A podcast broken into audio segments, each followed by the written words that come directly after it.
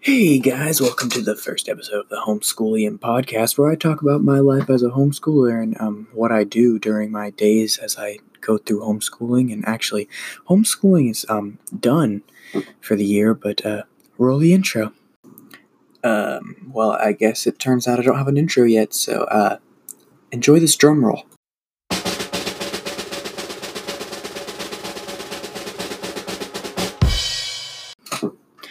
Okay, so, yeah, like I said, homeschooling is done, just like most other people are out of school now, which I'm hyped for, because it's summer, which means I can just go in the pool, chill out, and just have some fun, and it also opens up a lot more opportunities for me to vlog, and hopefully record this podcast more often, and just do a lot more fun stuff, since I don't have to deal with school every day. Now, I know you're probably thinking, you're homeschooled, you only do like an hour of school a day anyways, which is actually completely true, so I don't know why I complain about it. But this podcast, I don't want it to just be like boring about like, oh yeah, I did math today. Like, that's stupid. So instead, what I'm going to do is just literally have it be like most other podcasts and just kind of talk about my life as a homeschooler and just the things I do, which is basically like the life of anyone else. And today was like a particularly funny day because, well, that sounds bad to say. Today was an interesting day because I went to a funeral, and honestly, it was like this is the first funeral I've ever gone to, and I was like running tech because it was at my church, and it was, I'm not gonna lie, dude, I was like kind of scared, but I'll get to that later. I want to start off by talking about my ride there, because on my way there, I have this electric skateboard that goes like 20 mile an hour. It's a ton of fun. It's called the Fiik skateboard, F-I-I-K. It's like an off-road skateboard. An amazing piece of technology. It's also a $1,200 piece of technology. So if you want to put that type of money down on a skateboard, then you do that. But I got it resale because I'm broke. But anyway, so I'm on my way here, and I pull up to this bank, because I had to deposit a check, right? So I pull up to this bank at on the way there, and I lean my skateboard up against the thing, and I'm about to bring my controller in, and then I realized how much this controller looks like a taser, because it has these two little flashlights at the front, and I was like, you know, might not want to leave that in a bank, bring that into the bank. So I just kind of like set it down on my skateboard and just walked into the bank. And here's where this like kind of started to go wrong, because I don't dress nice very often. Most of the time I'm wearing like, you know, sweat shorts and a whatever bright orange t-shirt I got in my, I actually don't even put my clothes in a drawer. I just have them sitting in a bucket in my room, and I yank whatever out I want. It looks good to wear. But, you know, I'm going to a funeral, so I had to like dress somewhat nice. So I throw on like some jean shorts and a button-up shirt, but I don't wear button-up shirts very often, so I just kind of like buttoned a couple buttons, and I left, and I was like, yeah, you know, if I, you know, I'll finish buttoning it when I get there, but it's hot out, and I don't want to sweat too much. Well, turns out I forgot to button it up before I went in the bank, and I was like, everyone's like staring at me, and I'm like, yo, what the heck? Like, I'm 14, like, it's not like I'm like this like 2-year-old walking in the bank, and even though I am 14, so I probably did look like a weird, like, just the fact that I was depositing a check at like 8 o'clock in the morning at this bank. But like still, like everyone was like staring at me, and I was like, what the heck is going on? So I like deposit my check, and then I started to walk out, and then I was like, oh crap. Like my whole chest was like just like popping out, showing everybody in there. And I was like, oh crap, I'm a complete idiot. But then I was kind of overdone, so I was just like, whatever. And I just went to, you know, the gas station, got me a breakfast bar, which, by the way, them Cinnamon Toast breakfast bars, those things are where it's at. Them things are amazing. But I got one of those, go to this funeral. I get there, and it was like, my dad was coming later, so I'm just like, here by myself, and I've never been to one before.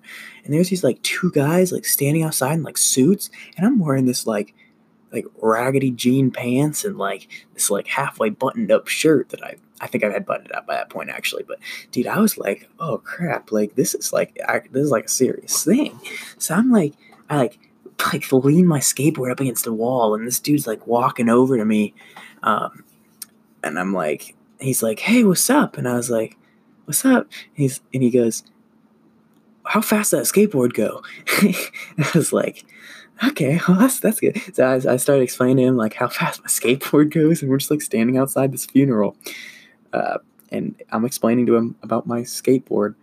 It goes to show that, like, I don't know, like, I went into this thing, and I was, like, thinking, like, this is going to be, like, a super serious thing. But, like, everyone is super chill, like, a lot more chill than I thought it was going to be. It's a pretty, like, chill environment.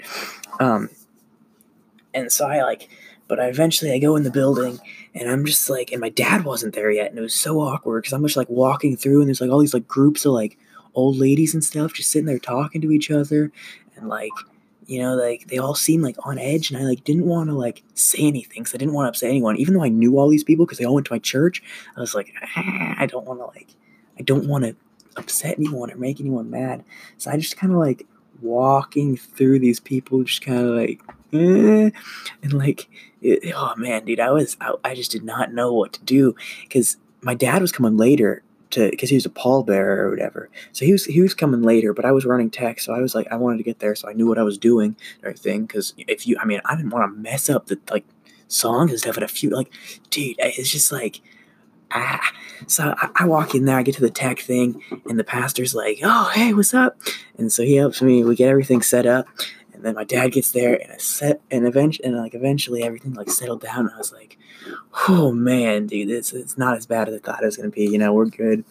I'm like, you know, not everyone's, like, staring at me, because I'm just, like, a 14-year-old with this raggedy shirt walking, like, through all of them at this funeral. It was just a bunch of, like, older people, and I'm just in this, like button-down collared shirt. Oh, man, it was bad. But anyways, so this funeral starts, and then all these elderly ladies and stuff are just, like, crying and stuff, and I was scared, because, like, you know, there's, like, they're all, like, crying, and these are, like 89-year-old ladies. I was so afraid that, like, one of them was gonna get a heart attack or something, and, oh, dude, I almost, like, had my phone, like, 911 on speed dial, because they're all, like, all shaken up and stuff, and I'm just, like, sitting back there.